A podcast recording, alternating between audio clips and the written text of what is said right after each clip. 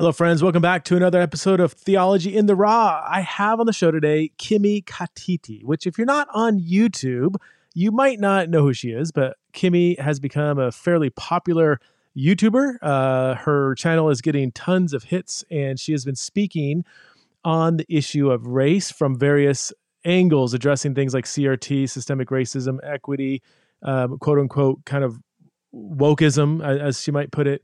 Um, and I just found her so fascinating. And I've been reading her stuff and listening to her and watching her. And I was like, man, I really want to have Kimi on the show.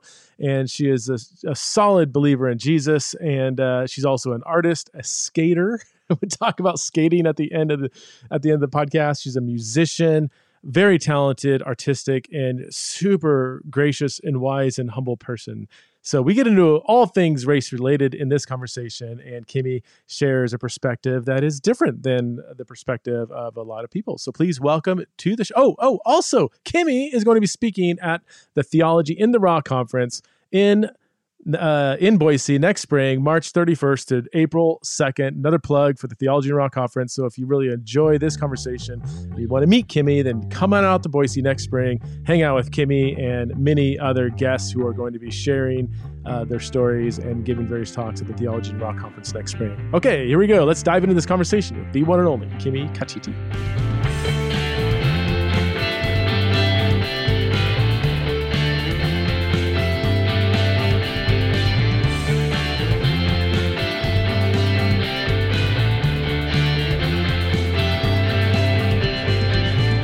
All right, hey friends, welcome back to another episode of Theology in Raw. I am here with uh, Kimi Katiti. Kimi, thanks so much for being on the show. I'm super excited about this conversation.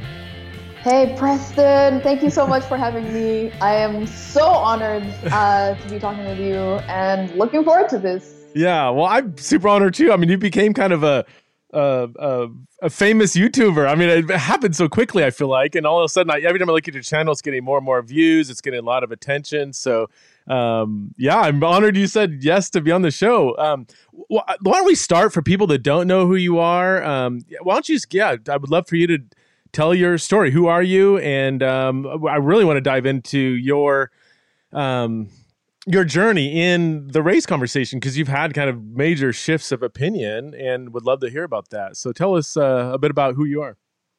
Totally. So I I'm Ugandan ethnically but I moved to the United States about eight years ago, um, primarily for education. Like I wanted to go to college. My parents wanted me to go to college here, so we made that happen. And I studied audio production at the Art Institutes of California in North Hollywood.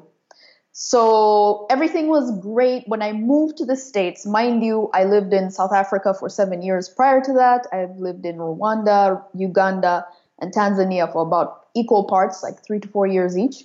So altogether, it was about 19 years, and so I moved here when I was 19.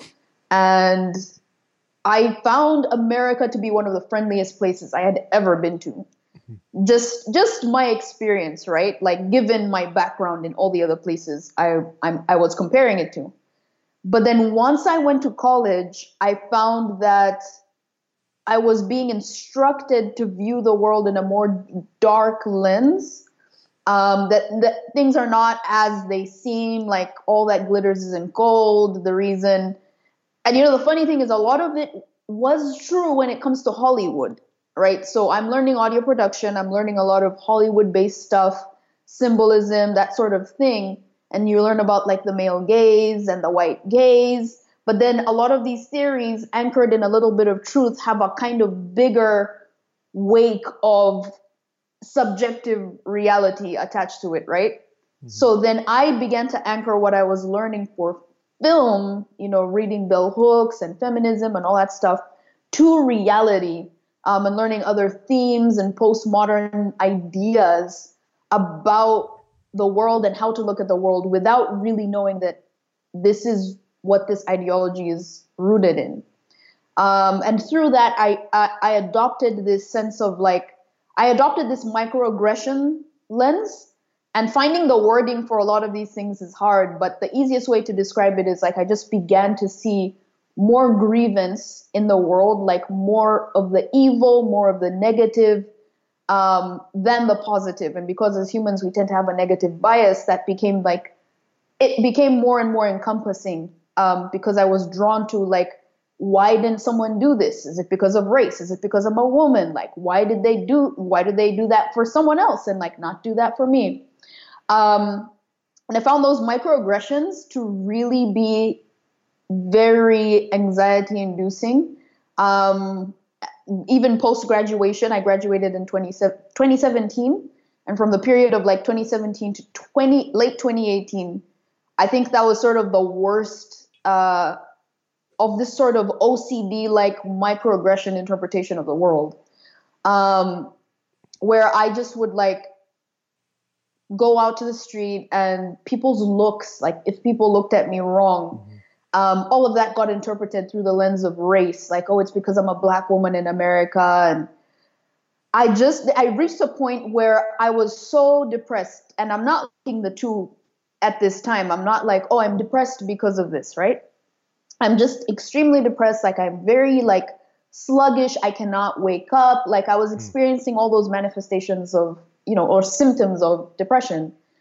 Um, and it wasn't until this one particular day that I was at a, I went to a Bible study in Burbank, and I just was, I, I noticed that my microaggression interpretation became very, very, very OCD. Like, I remember one of the Bible study leader like scooted over like a little bit when I came to sat, sit down, and like that was like I could write a whole essay on the implications of that simply because of my ability to like translate microaggressions and like all that stuff.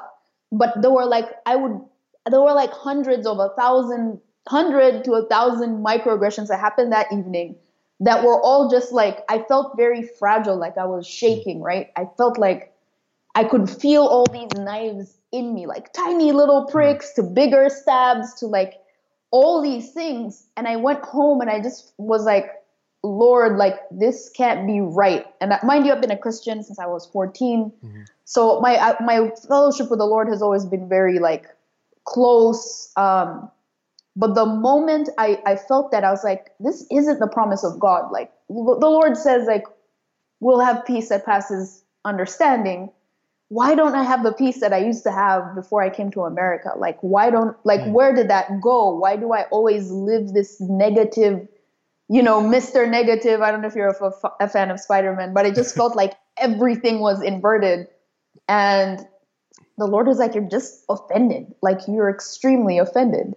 Mm. Um, and you, you shouldn't be offended. You need to forgive. And it was very, it was a very simple heart, like gut feeling that I had sitting at my dining table. Is this going on too long? I'm sorry. I was no, like, no, not at all. No, this, this is, good. this is how I got to this point. But like, I just felt that nudge go like, okay, I need to just let go. And I started with that Bible study. I just started with all the names and everything and, mm-hmm. you know, what happened, how I felt. And that went, that process from that moment kind of went on for like a year I would say like a year, and even now when I talk about it, it's been like over a year, of course. But um, yeah, I, I began to unravel that and began to adopt a lens of, you know, taking the gospel way more literal in that, you know, when he says forgive, we really need to forgive even when it comes to race. Like race, the racism and it doesn't justify racism. It just means that, yes, this is a sin, therefore uh, you should forgive it because it's one of the things I've nailed to the cross as well. But yeah, that's how I started making these videos. I, I felt like the nation kind of was at a, a boiling point and I just wanted to get that off my chest. So yeah. Now, when you say for, so I, am hearing you say that the, well, you didn't quite say this, but maybe cl- clarify the microaggressions. Did you see them as responses to legitimate racism or were you reading into things that weren't there or maybe a blend of both? Because when you talk about forgiveness you know forgiveness is against an offense that was committed against you. Um was it a both and or are you saying that like a lot of this stuff was kind of like your confirmation bias trying to see everything through the lens of race? Does that make sense? Yeah, yeah. totally. Makes a lot of sense. I would say like 20 maybe 20% of it would have been like real incidents of like, okay. oh, this was like majorly motivated by race, right? Okay. 80% was just recalling the recent racism and then kind of just putting it on other incidents. Because Okay. once I worked back those offenses, I was like, wait, did they really mean to do that? You know, like, did they really Yeah. mean to do that because I'm black, or are they just like grumpy that day? Um, so I Hmm. really had to realize that it, there was so much more on the table than simply race, uh, Okay. people's upbringings, that sort of thing. Like when the Bible study move lady, Bible study leader moved over, what, is she a racist? Like, what, is does she not like black people, or did, was she trying to give you room, or i- is it, or is it is like I don't know, like I don't know the motivation, or yeah that's that's the thing. I, I will never know. For as long as i live i could choose to think that that was motivated by racism but i'll never know. And Yeah. it's dumb to go back and be like hey why did you scoot over that day? You know what i mean? It's like those answers are never going to come and maybe it was racism but and then so what? You know like why should i let that affect me so much? Yeah. you know? And, and you you you kind of insinuated that that it was really your educational or American context that um trained you or, or taught you or nurtured you into maybe seeing race more than you had? Because you I mean you came from South Africa before that right? And yeah. South Africa knows a thing or two about racism. Yeah. As you compare those like like south your south african experience versus here would you say now looking back are they about the same? The the racial tensions or is south africa way worse and but you were just trained to see it more here or i would love to hear you compare the kind of the two different environments because they're they're similar yet different in many ways too Yeah, um, it's very weird for me to put into words. I'm still trying to find how to describe this. Like South Africa is way like the racial tension is very stark. Like you can feel it, yeah but also the ability to talk about it because of its um, intensity is is it's so much easier to be like, you know, did you do this because I'm black? It's just not uncomfortable. Whereas in America, I would say the racism is really down, and hence people have a hard time talking about it because it's like this thing that feels so distant. And so when you dig it up, it's like, oh, like I don't want to, you know, I don't want to go there. Um, and people fear it a lot here in America, whereas in South Africa, it's just it's a very recent part of their history. So mm-hmm. it's not awkward to be like, you know, is your dog barking at me because I'm black? Like people don't find that really offensive, but it's a real topic, it's a real question, and Mhm. it's like, you know, they just it's just like a like normal everyday thing to discuss without a lot of the sort of getting triggered aspect. Yeah, if that yeah. makes sense. Yeah, yeah, no, yeah, that's that's interesting. Um, hello, friends. I want to invite you to come join us for our first ever Theology in the Raw Exiles in Babylon conference, March 31st to April 2nd. At this conference, we are going to be challenged to think like exiles about race, sexuality, gender, critical race theory, hell, transgender identities, climate change, creation care, American politics, and what it means to love, love, love your Democratic and Republican neighbor as yourself. Different views will be presented. Everyone will be challenged to think critically, compassionately, and Christianly through all kinds of different topics. We've got loads of uh, uh, awesome speakers that are going to be there. Thabiti Anyabwile, Chris Date, Derwin Gray, uh, Ellie Bonilla, uh, Jackie Hill Perry, Evan Wickham, uh, John Tyson, Tony Scarcello, Sandy Richter, Kimi Katiti, Heather Scriba, Street Hymns, and many others will be joining us for the first ever Theology in the Raw conference. All the information is in the show notes, or you can just go to prestonsprinkle.com to register. And I would recommend registering sooner than later. Space is limited. You can come and join us in person in Boise, or you can stream it online. Again, prestonsprinkle.com for all the info. Yeah, If that yeah. makes sense. Yeah, yeah, no, yeah, that's that's interesting. Um, h- how would you like summarize your your because you've been doing a lot of videos and and uh, IGTV posts and stuff on on your your thoughts on kind of the race conversation. How how would you like maybe start thirty thousand foot big picture like. Do you see racism as a huge issue that the church should address? Do you feel like it's being uh, framed correctly or incorrectly, or how how how would you yeah understand the race conversation in in the church today, or in, in America and the church today?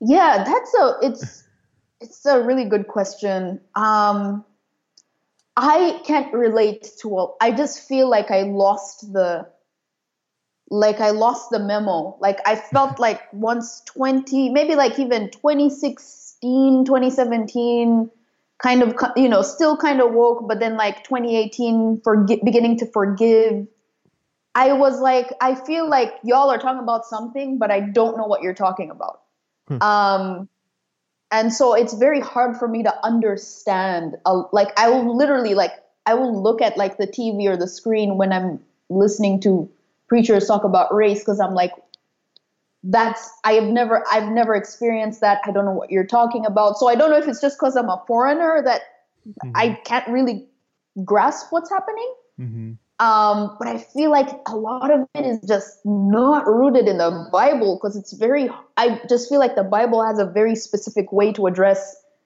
group difference mm. or you know uh, offense. Like there's a very god wants us to forgive. Like that's very like plain. Um so i do get lost when it turns into like this jargony like school of thought on its own. I'm like where are you getting that? That is not in the bible. That's hmm. really really strange to me. Does that make sense? Yeah totally. You you i've heard you give an example before of um maybe a year or two ago you were at a church that wanted to address the race conversation and um, I would love for you to to describe that experience because you were, if I remember correctly, you were just really disappointed at how I don't want to say unchristian, but how like a Christian worldview seemed to be not central to how they were addressing the race conversation. Can, can you explain that? Because I thought that was really interesting that the way you retold that. Yeah. Um, this was so this was last year 2020 right off the heels of like george floyd passing hmm. away mm. and the protests that were happening um, our church decided to have a racial reconciliation meeting uh, basically every night for two weeks right mm. so it was very like there was a commitment to racial reconciliation mind you i was like wrecked um, I was crying after George Floyd, like I couldn't stop crying. I was kind of falling into depression. And, you know, my heart wasn't that I was callous towards it. I wasn't like, oh, he deserved it. That was not my that was not my attitude at the time at all. I was very like wrecked by the whole George Floyd incident. Mm-hmm. Um, but again, like the word of God is just very clear to me. Um, this is a, like this is an opportunity for you to check your heart and see do I have it within my consciousness to forgive Derek Chauvin? Like, if you were in that position, is that the stance you would take? Hmm. Because there's no mincing of words where Jesus would be on that issue. Um, so anyway, that's those are just my thoughts at the in the moment. We have this racial reconciliation um, Zoom call with like the whole church, and they begin to do these practices like dividing black people into one like breakout room and white people into another breakout room. And I, I found all of these to be strange, but while I was in the the um, the black people breakout room, I mentioned, you know, this whole time we've been having these racial reconciliation talks, but no one's talked about forgiveness. And reconciliation in and of itself kind of implies forgiving and making amends and, you know, bridging that gap, whatever rift had been created. And so I didn't say all of that. I just said, hey, what about forgiveness? Like, are we, would hmm. you ever forgive, you know, people who hurt you in the past when it came to racism? And like one of the elders, like leaders of the church, very strong figure, was like, no, I can't forgive. This was like after a minute of silence. Everyone was just like staring at the screen. And then he broke the silence. He's like, no, I can't forgive i was very angry, and I understand, but given the situation, given the fact that this is a church reconciliation meeting, that notion shouldn't have been such a far off idea. You know what I mean? Mm-hmm. And especially as a leader in the church, um, I, I just felt like that response was very eye opening. Um, and I found it to be very disappointing because I myself had to go through that hard road. I'm there with you. I feel the pain. I'm not mm-hmm. just this conservative pundit that is just like regurgitating talking points. I feel you, but we have to talk about this as a church. Hmm. Wow. Did did do you know if they ever? Yeah, that's. I I I, do like you said. I understand the pain like when you go through such a horrific situation not you person you know like it's as you see yourself maybe in in that incident and see the injustice and the murder and link it to a whole history of of these things i, I can understand that that pain at the same time yet forgiveness is never like it's always the christian response and it may take you a while to get there. Um have you so I, have you you've like learned to cultivate the kind of a if i can say like a rhythm of forgiveness. Can you explain how that's because be, before you said you were just very fragile you were high anxiety depression. What's been the maybe byproduct of uh, cultivating that rhythm of, of forgiveness over the last year or so? Yeah um i it's been so like i guess psychologically my entire ability to even notice my progressions is mm-hmm. like next to nothing um and i think I would compare it a lot to cognitive behavioral therapy, uh, which mm. is sort of rethinking and retracing incidents that you were afraid of and really kind of questioning like you know could it be that you, this wasn't what it the monster that you thought it was and really kind of re, rewiring your neural pathways and so now there is actually a very big difference in the way I process the world or, you know, my worldview, I guess. So it's it's not necessarily that I have a rhythm of forgiveness. It's mm-hmm. like I don't notice like the foolish things that much. Hmm. Um and yeah, I do mean like I I mean I really sincerely mean like foolish things because I really just don't think you should be spending so much energy mm-hmm. in your day consuming and mulling over and meditating on tiny incidents. So I don't really have a rhythm necessarily. It's just that I don't notice mm. it a lot. If something does happen and it's like, oh, that was awkward, yeah. I'm like, you know what? What's the worst that could happen? And am I still alive? Are they a human? You know? And it's like, okay, let me, I'll go, I'll forgive you. And it might not take just one moment. It might take a while, but those are for bigger. Yeah, yeah incidents you know so do you as you look kind of at the at the discussion going on in in america do you would you say that um racism and i'm going to throw in here systemic racism and maybe i would love to hear you your thoughts on that as a concept um do, do you see racism and or systemic racism as a a serious prevalent issue in america um, maybe a moderate. It's there, but it's not as big as some people make it out to be. Or do you see it as not really much of a serious issue at all? Um, and I know those are that's a huge question, but uh, would love, yeah, would love to hear your thoughts on that. Yeah, totally. Um, I, for one, will say time is a huge factor in our ability to gauge whether our system is truly racist. Um, or not. It's like what what exists what structures existed in the past that held up racism and kept those of a different skin color, you know, lower than those who were like the white straight males or whatever. Um, I believe in America that was very very heightened during the 60s and a lot has been done since to repair those um, broken systems. Are we perfect now? I don't think so. But I honestly, I feel like as long as you're willing to look for it and look for the trends and the patterns based on geography, based on skin color, you'll always find some sort of disparity. Mm-hmm. I don't think it's at the point now where it's going to prevent a lot of people from doing things. Um, whereas if you take South Africa, for example, I can definitely say like yeah, there's systemic racism. Like because of the the time period between 1994 when apartheid ended, you have their journey from making you know everything stable and equal. It's just been what nearly 30 years. So that's a very short span to correct a lot of those things. Um, did it take affirmative action in some some instances? Yes. Did it take, uh, you know, reparations? Yes, it took reparations. Like there was so much that was done to mm-hmm. fix that systemic racism. On the mend, they're on the mend, but like given that they're still experiencing some of the the the troubles that come with trying to fix that horrible history. Mm-hmm. Um, So I do I do believe it, it exists in different variations. However, the Bible does say that promotion does not come from the east or west. Promotion comes from the Lord. And as Christians, I think we need to really be anchored so much in our faith that we trust that God is able to do more than like white people that conspire together. It's like we can't worship white people as like, oh my gosh, you're holding me back.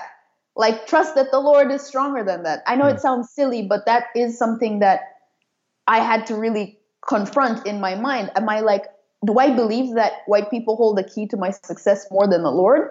You know, and is that true? And do I is there a flaw in that thinking? So Hmm. That's that's my very very brief answer. Yeah, yeah, that. and related. I mean, critical race theory. You created a video. I think it was like why I hate critical race theory or something, something, mm-hmm. something really subtle. Um, yeah. what role? Because I, I feel like this has become such a divisive issue in the church, and half the time I'm not sure people on both sides whether they're for it or against it can really articulate what it uh, is yeah. a- accurately. Um, what's your understanding of critical race theory, and why do you uh, why do you hate it so much? if I can sum up your own words. Hey, friends, hope you're enjoying the conversation so far. And if you are enjoying this conversation and others like it, would you consider supporting the Theology in the Raw ministry by going to patreon.com forward slash theology in the raw? You can support the show for as little as five bucks a month and get access to lots of different kinds of premium content like monthly Patreon only podcasts and blogs and Q&A sessions. Again, you can go to patreon.com forward slash theology in the raw or all the info is in the show notes why do you hate it so much? if I can sum up your own words. yeah, I there's there's actually a lot of reasons why I hate it. Um, and I really I really do feel like I hate it. I don't like mildly dislike it. I don't disagree with some parts of it. I hate it completely. um, uh, maybe define thing, what the it is just so our audience. Yes. yeah because i know again it's it's thrown around a lot without people understanding what it even is yeah. Yeah so the the part that i find very off-putting is its foundation in postmodernism. And despite a lot of people dismissing that i think founding an ideology in like the theories of karl marx and michel foucault and a lot of other theorists is is ungodly first of all to not mince words. And then you have the after effects of actually ingesting critical race praxis which is critical race theory in practice and experiencing this subjective reality that is way more oppressive than the oppressors it claims are against you. Um, so i think that one it's foundation critical race theory and it's so vast and very copious that it's hard for someone to be like, this is what it is. It's right, basically yeah. viewing um, critical race theory praxis and its children. I like to call them the children, critical mm-hmm. social justice and anti racism. Um, they teach you to view the world through the lens of grievance. This is something that Desmond Tutu talks about. Um, whereas once you dismiss it, um, you're able to acknowledge things that might be occurring and say this is a possible reality. However, I'm choosing to view the world through a lens of gratitude. Hmm. Um, and I think that in and of itself is empowering for the black person, whereas it disempowers the black person to arm yourself with mental uh, patterns that will put you in a pit of depression. Like, hmm. how does that empower black people? My heart is for empowering Black people, African youth. If this thing is not empowering, if it's not founded in objective reality or the Word of God, throw it away because the Bible can answer all those questions for you, fill in all those gaps for you. You don't need it as a supplement. You really don't. Hmm. So yeah, you see the, the the byproduct is disempowering, actually disempowering black people. That's it. Huh. That is exactly it. That's the that's the main thing. And from my experience of just ingesting so many microaggressions, because you think you're this hyper intellectual that can see everything, but you're really just OCD for everything that's negative in your life. Um, that made me unable to implement certain productivity hacks. Like you hear all these great things people are doing to save time and do more, and it's like, I can't do that because I'm depressed, because. I'm black in America. And it's like, cut the crap. Sorry for the for the language, but like that's not how God intends for you to live. It's very, very dangerous. There was so so I just I, I mentioned offline that I just literally got done recording a, a lengthy conversation between Rasool Berry and Samuel Sey. I think that episode will be released before this one. I'll have to go back and look. But so hopefully my listeners can either have heard that or um, will will can go back and listen to it. But one of the things Rasool brought up um, toward the end, I wanted to I wanted to well they they kind of got into it a little bit. I would love to hear your thoughts on it. That um, uh, Rasool said, you know, we um, we do have to give. Uh, I, I don't want to put words in his mouth, but basically, like there is something to the overwhelming majority of Black people in America saying this is our lived experience that mm-hmm. uh, we do whether we can kind of pinpoint in a concrete way here's where the system's wrong here's where this is off. We have a lived experience where we do feel these things these subtle acts of you know racism. Um, mm-hmm. and how would you would you agree with that? Or what uh, what would you say to that? That, that if the yeah let's just say the and I'm not even sure this is true but let's just say the overwhelming majority of black people in America would look at critical race theory and say oh yes I I, I think that's true um because this yeah. is where I'm, you know, I, you know, I'm listening. You would represent maybe more, a more minority opinion within the minority on yeah. the race conversation. Um, people would say, well, you should give more stock into how most people are are would would talk about their lived experience. Does that make sense? I, am kind of searching for the totally. best way to put it, but yeah, I would love it to hear. It makes your... a lot of sense. Yeah, I would say for one, lived experience predates critical race theory. I mean, okay. critical race theory did not invent our lived experience. We have people like Malcolm X and Martin Luther King Jr. who were fighting mm-hmm. for black rights and black equality. Heck, like we could even go back to you know, slavery and, and everyone who was involved in emancipation and maybe even go back of like a little, you know, way back to like the 1700s, late 1700s, where while race was being created mm-hmm. and this hierarchy of race was being created, in England, slavery was beginning to die out because people were fighting for it to be abolished, right? So I think people have been listening to lived experience mm-hmm. far longer than CRT was invented. CRT existed in the late 80s and used this lived experience as a sort of motive for it to be, you know, used and implemented and kind of taken into consideration in law. And I I think it's important to listen to lived experience 100%, but if you're going to do that, be consistent with it because I think we tend to have this confirmation bias where we want to listen to the lived experience that's a bit more um, dramatic, that merits you on how you know how horrible things have been.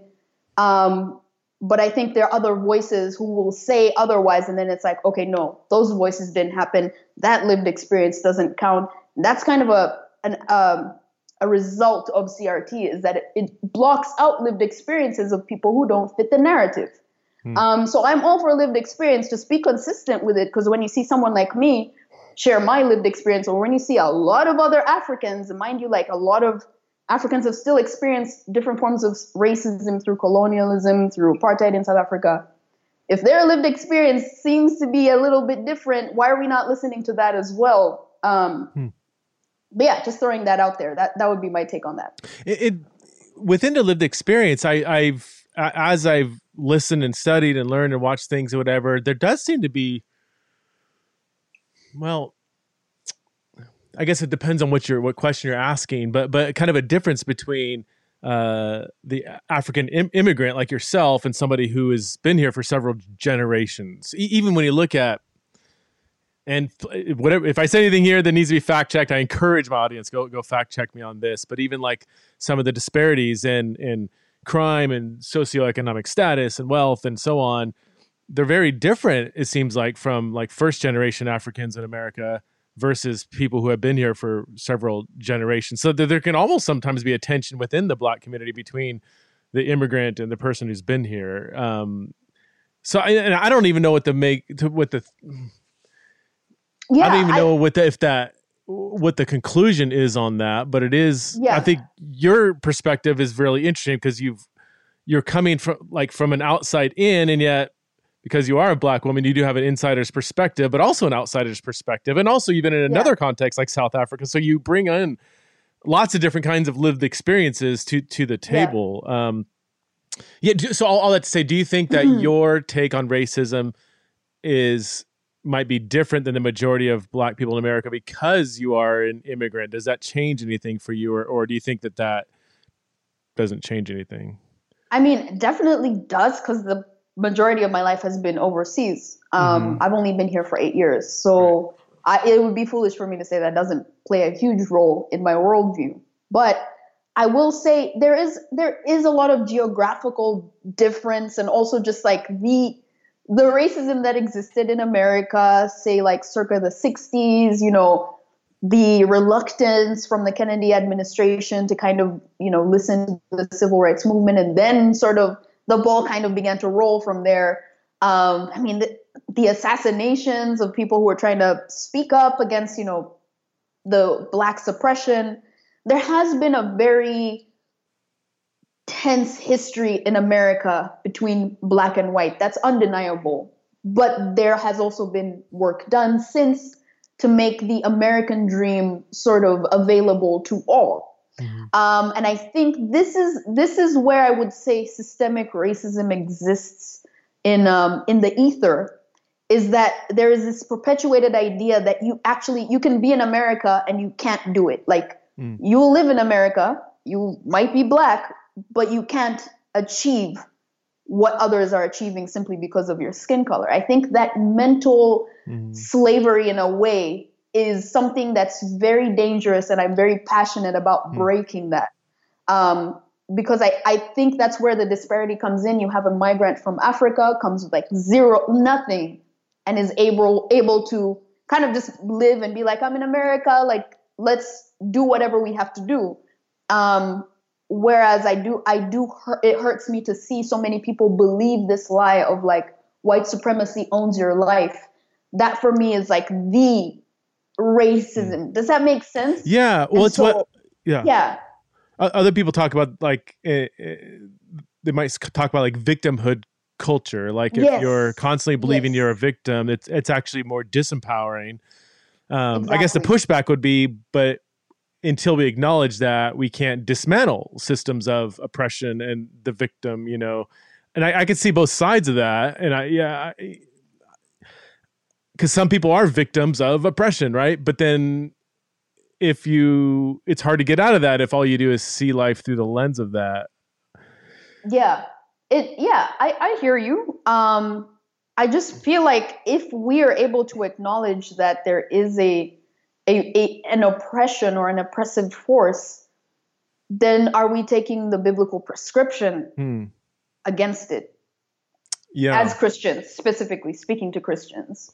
Because you can acknowledge it and say, okay, yes, um, sure, okay, then what do you do next? Like, what is your next action step? Is this a spiritual battle? Is this a mental, psychological battle within yourself? Is it a physical battle where you have to go to court and sue people? Like, Mm, what are we gonna do? Um, right yeah, i would love to hear your thoughts on something they kind of related but i mean um and i'm just yeah this is theology in a raw i typically am probably even more of an open book than i should be maybe yeah I'm, I'm just really trying to understand the race Yeah. conversation primarily because before the race conversation conversation became such a huge thing in the last couple of years hmm um, I was really passionate, and it's still this. My main my main passion is I want the church to replicate the multi the beautiful multi ethnic vision that you see throughout Scripture, from Genesis to Revelation. That the kingdom of God is intrinsically and ethnically diverse and socioeconomically diverse, and, and this idea of diversity and integration is is a is a just a beautiful theme in scripture. Um, Mhm. And I feel like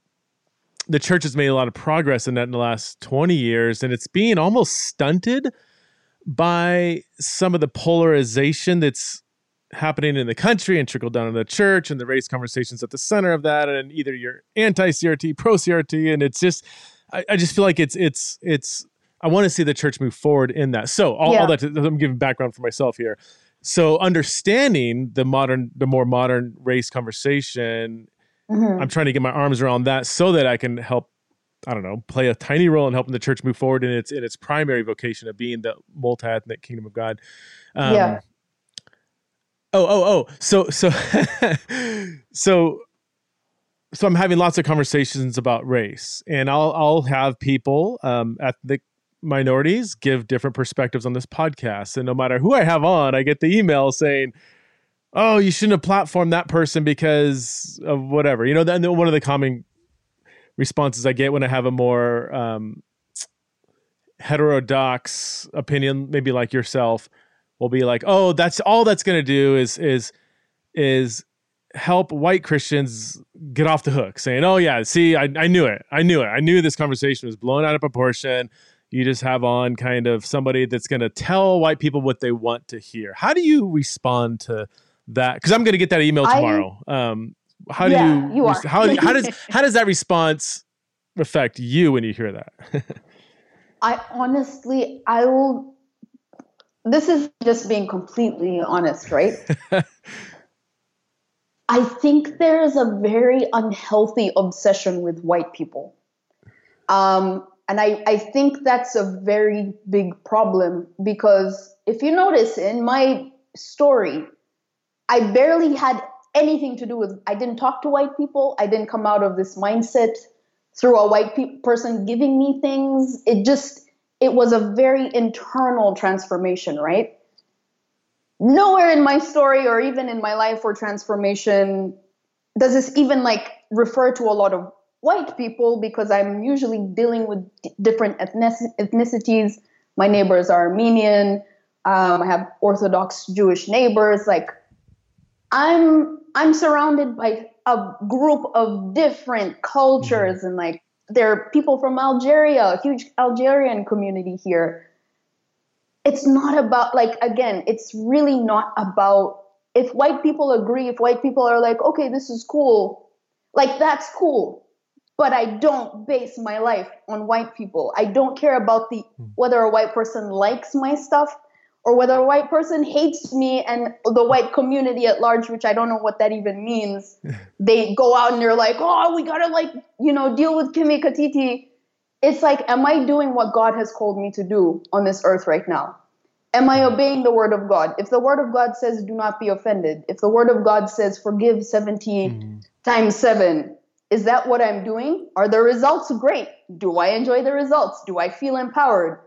That's it. So if someone wants to email you and say, hey, this just makes white people happy, well, maybe to that person, I would ask, why are you so hinged on what white people think and what white people do and Hmm. what's going to make white people happy? I think that's disempowering. Hmm. And I think you should just focus on yourself, focus on whether you have peace with the ideology you have, focus on whether you're in the Word of God every day, are you submitting to His will? And then that's it. If white people respond, if they don't, that doesn't matter. It's what is happening in your life, in your head. Mhm. No, That's it. That's good. And, and, you know, I, I, um, the whole, my whole approach to cr- Christianity and, and having these conversations and, and how, how I've treated other theological discussions and even, even things like sexuality and, and gender conversations. Um, my approach has always been, man, I want to have conversations with a wide array of, of different viewpoints. So I understand where people are coming from so that people are challenged to think on their own and say, hey, here's one viewpoint, here's another viewpoint. You know, I just had on uh, propaganda, Jason Petty on the show, and and he's loves CRT, you know, like, and I, you know, I and I I love having that conversation. I love having the conversation with you, and I want people to really think through this. But w- when it comes to the race conversation, I feel like people are really have become very sensitive, and and maybe it's in, in a good way, but but to which voices are you platforming, and what viewpoint are you furthering by platforming certain voices? And I just I don't I don't think I agree with that whole mindset of platforming. Like I don't I, I, think we need to engage ideas and do and if you have the opportunity to do so publicly so that people will have to engage the idea and and is that platforming yeah. is that a bad thing i mean i don't or we can sit in our echo chambers and just listen to the people we think have the right narrative and i don't think that's healthy though yeah, yeah. I, I, do think there's a sense of um safetyism where like we're we're trying to protect people from ideas and people who might offend them right mm-hmm. um I think that's very unhealthy. I would really love for people to disagree with me and poke holes in what I'm thinking so that I can also re examine my worldview. Um, and I, people might think it's crazy, but I honestly, I would not even hate anyone who loves CRT. Like, I will listen to you, I will listen to what you have to say. Um, because you have the right to love it and I have the right to hate it. And that's another thing that I hate, I love about a pluralistic society is like, we can both have our own opinions, and that's what makes us um, humans with free will and with you know freedom and with rights. Um, so I, I, to anyone who's listening, um, if you think that you know Preston is platforming people who should never see the light of day, you know, question your sensitivity towards hearing ideas. Like if you can't hear ideas, how are you going to defend yourself in the face of real like pain, in the face of real hardship. Mm-hmm. Like, question your degree of sensitivity because we need to really become stronger and not build more fragility. Um, mm-hmm. And I use this example of when you bubble wrap someone, it's because you believe that they will break if they fall. Whereas mm. if you tell someone to do the hard thing, which is like do push ups, right? It's because you believe they can get stronger and that thing isn't going to hurt them. Um, so, are you a bubble wrap person? Or are you a push up person? Like, will you challenge yourself by listening to hard ideas? Mm. Um, yeah. That's I, I, know you read the book, uh, "The Coddling of the American Mind." I saw it on your Instagram.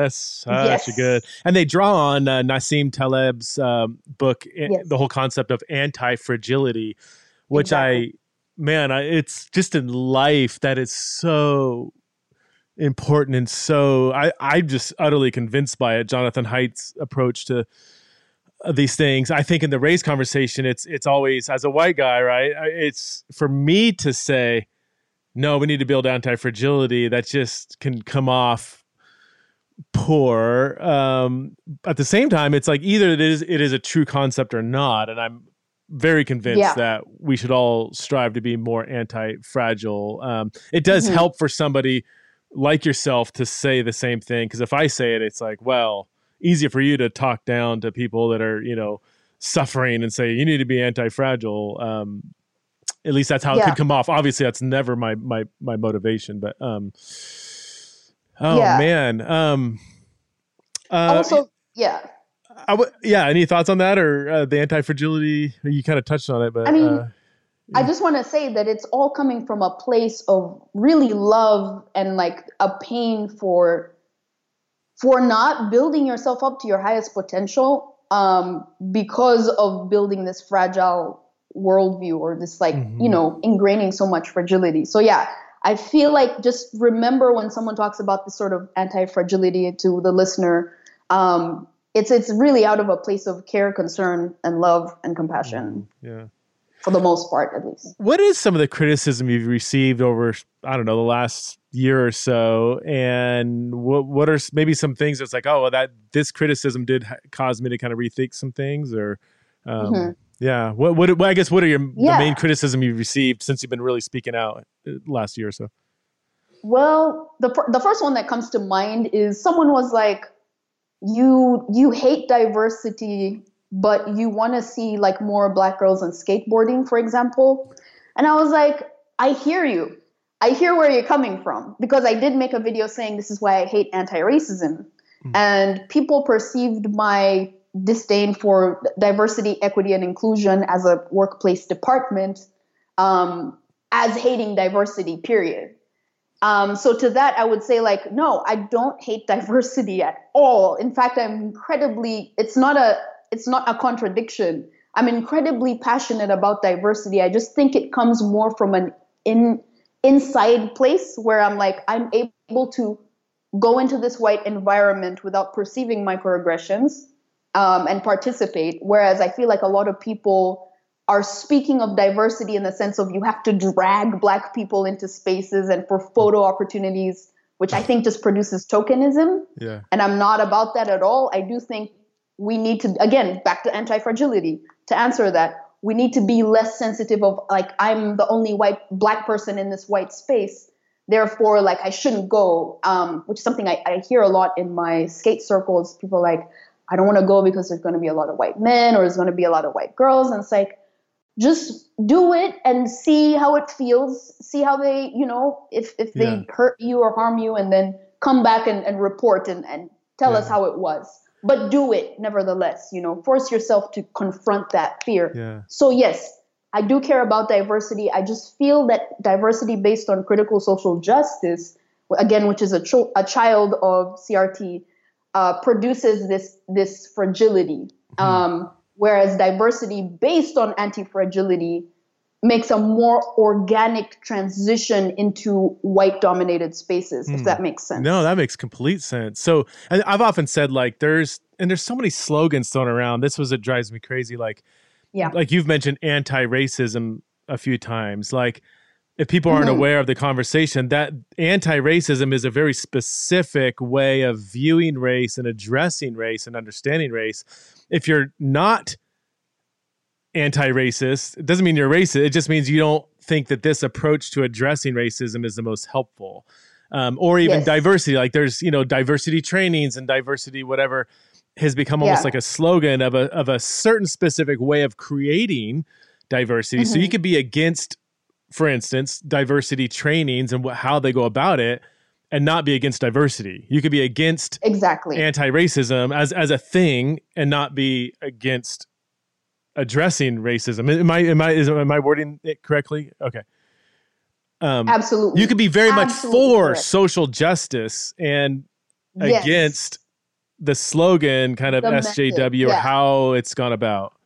Um, 100%. I think that's where a lot of people would say, like, Preston, why are you platforming someone who's against diversity? That's where that breakdown of communication happens because it's like, okay, I'm not referring to diversity in its like bigger context. I'm referring to the specific sort of sending out these trainings and this material that is based in postmodernism mhm. that I, I am not a fan of because it doesn't achieve the goal of diversity. Does that you know you know what I mean? Yeah, no, that makes So, yeah, yeah, yeah. that makes good sense. So, uh, criticism you've received, so more more misunderstanding what you're saying by by. Um, have you received criticism for your very explicit kind of anti CRT uh, stuff, or is that too fresh to have received? The you know what surprisingly i haven't i i guess i will say i have received more um explanations from like kind people who've sent emails like long emails sort of breaking down the different levels or tiers of equity. I think that's something that i was very turned off initially in the video that i made on youtube. Okay. but people have expanded on that and that's really broadened my um, understanding of equity. Also i read uh, no future without forgiveness by desmond tutu. Highly Ah. recommend that book.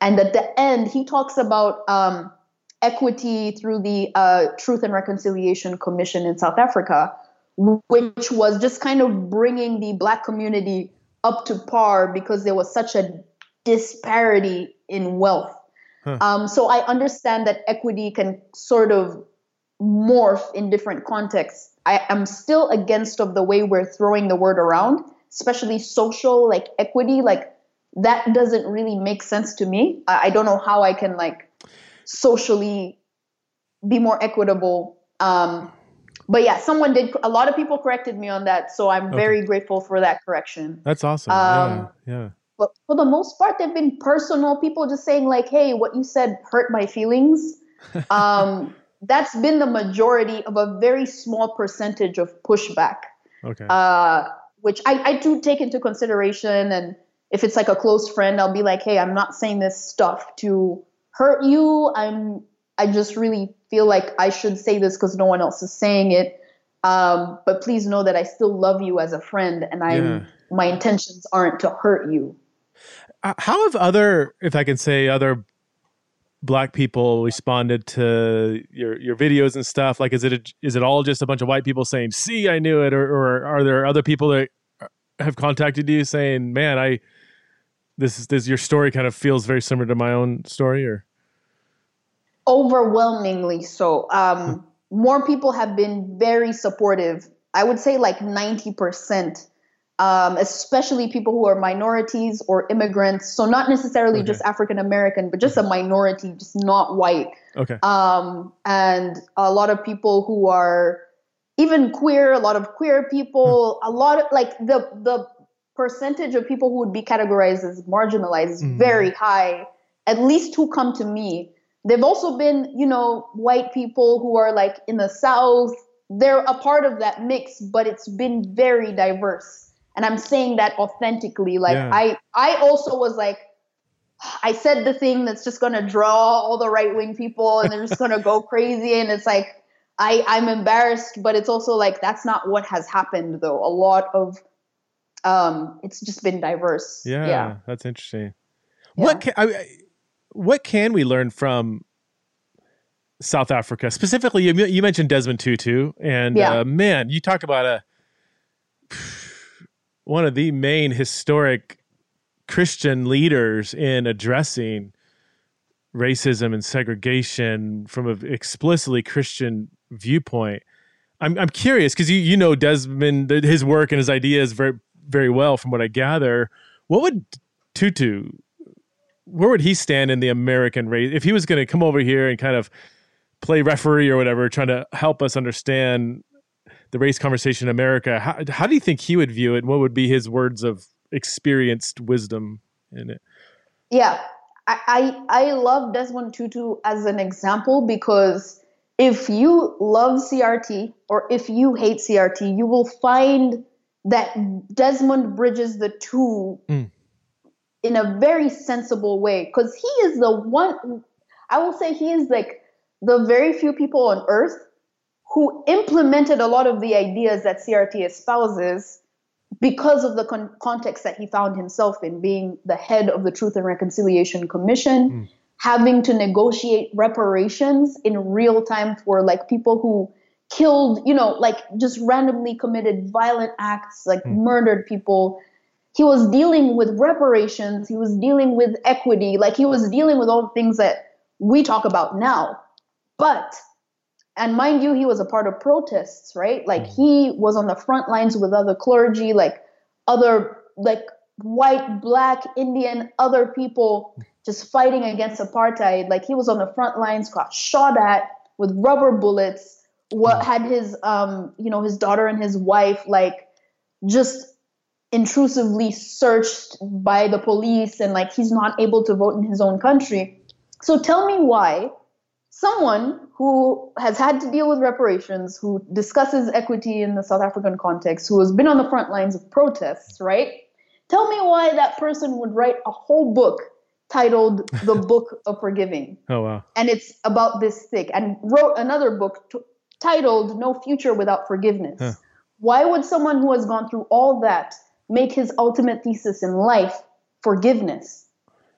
Um, so it's something to think about. I think that his experience is, if we're talking about lived experience, right?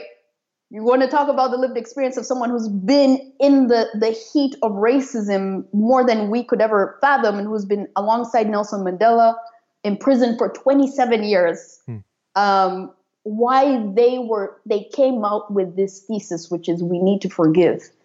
Um, so I think that's something to take into consideration and something that we need very desperately in this American context. Because again, I think the degree of systemic racism is far lower than South, the South African context in the 90s. And I think that if they came to that conclusion, how much more do we need to embrace that? Hmm. That's super Yeah. good. Yeah. Man, um, I'm curious. You mentioned uh, you're a, a skater, and I've seen some of your videos. You you rock. I'm not a skater, so I think you rock.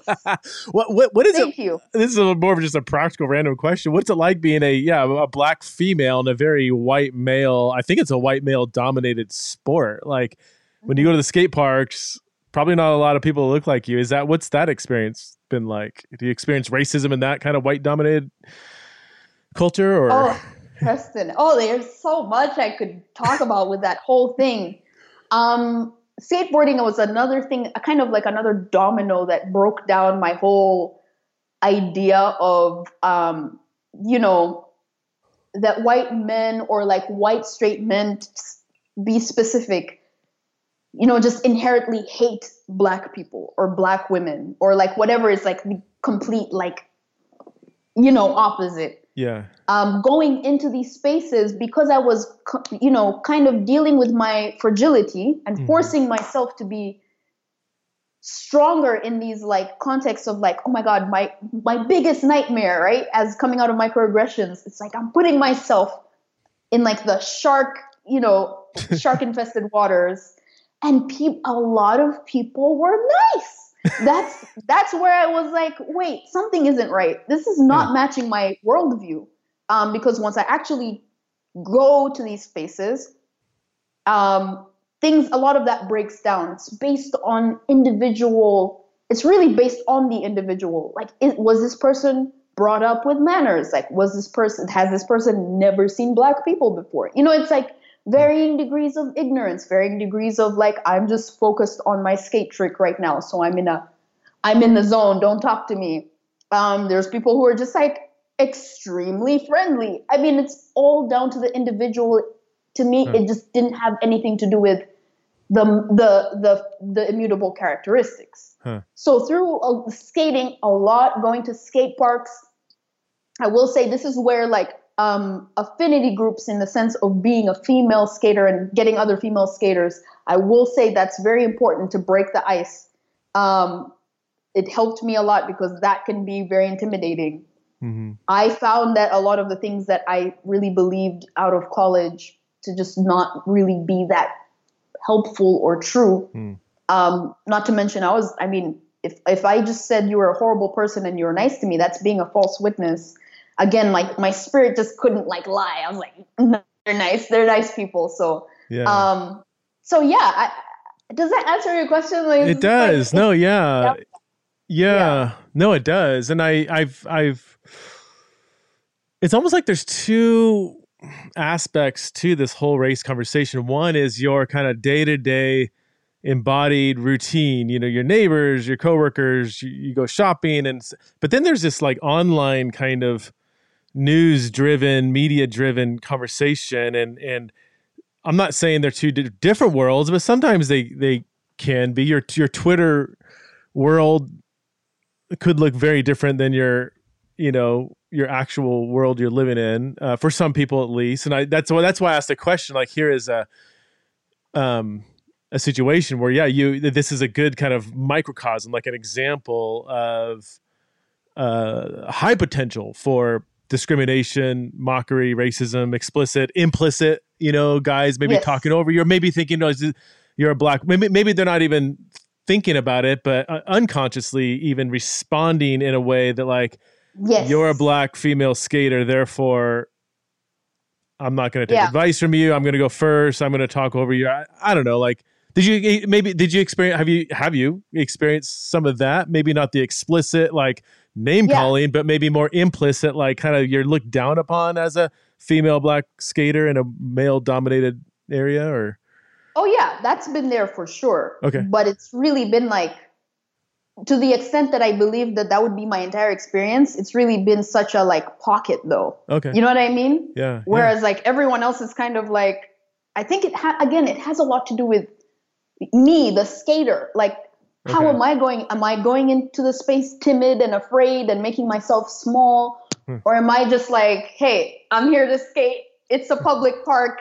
Move out of the way. Like, okay, not being aggressive, but you know, just kind yeah. of doing what I have to do. It really, it all kind of comes back to that anti fragility thing. Like, hmm.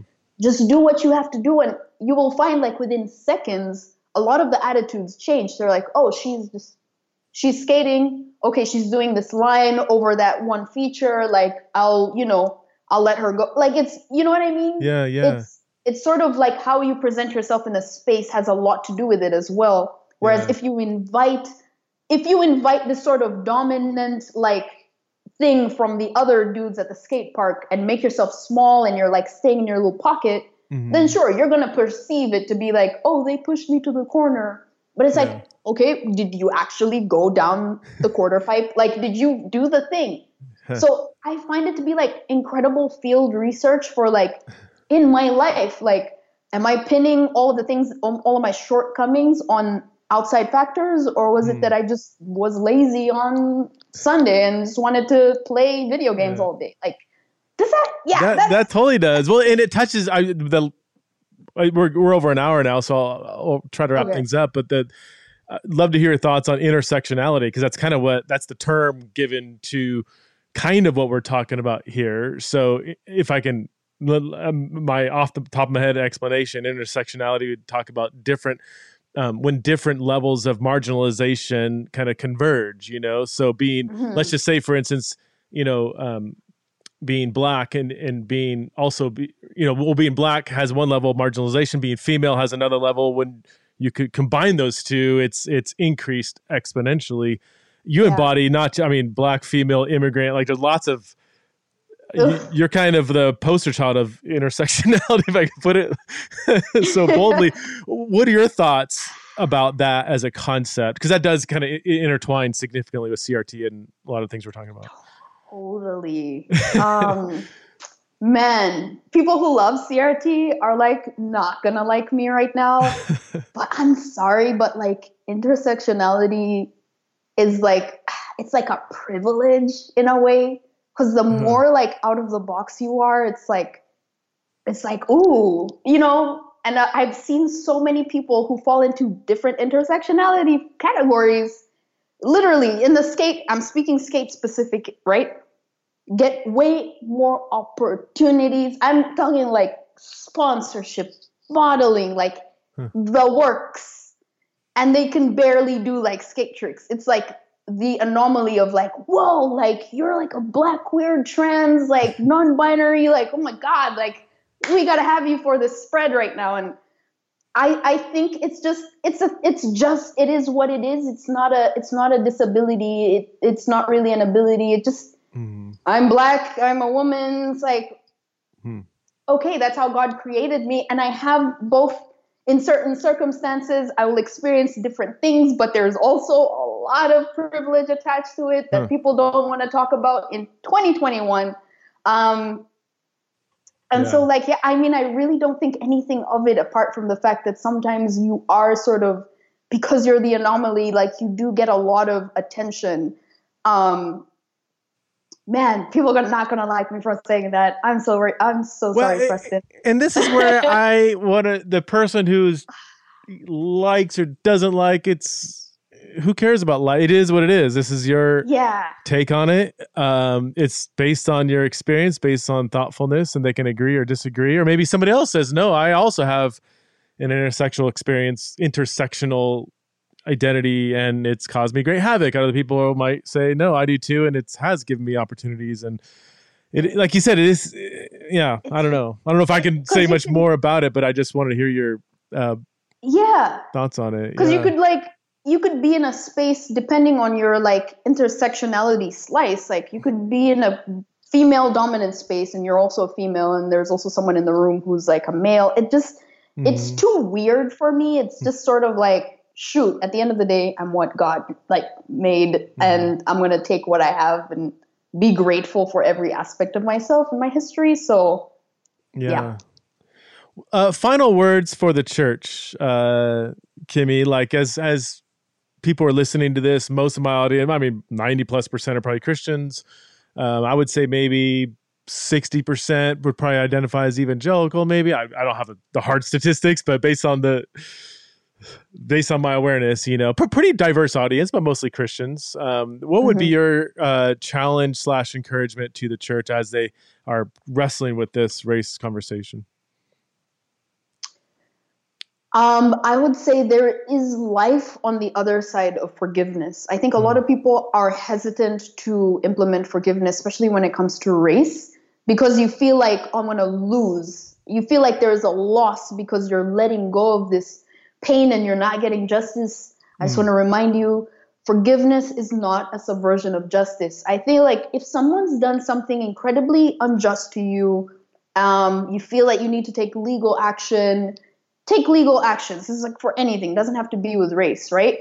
But you still need to forgive. It, even in Desmond Tutu's book, he talks about the fact that you might go through the course of justice, the person goes to jail, but if you haven't forgiven, there's a lot that isn't complete yet.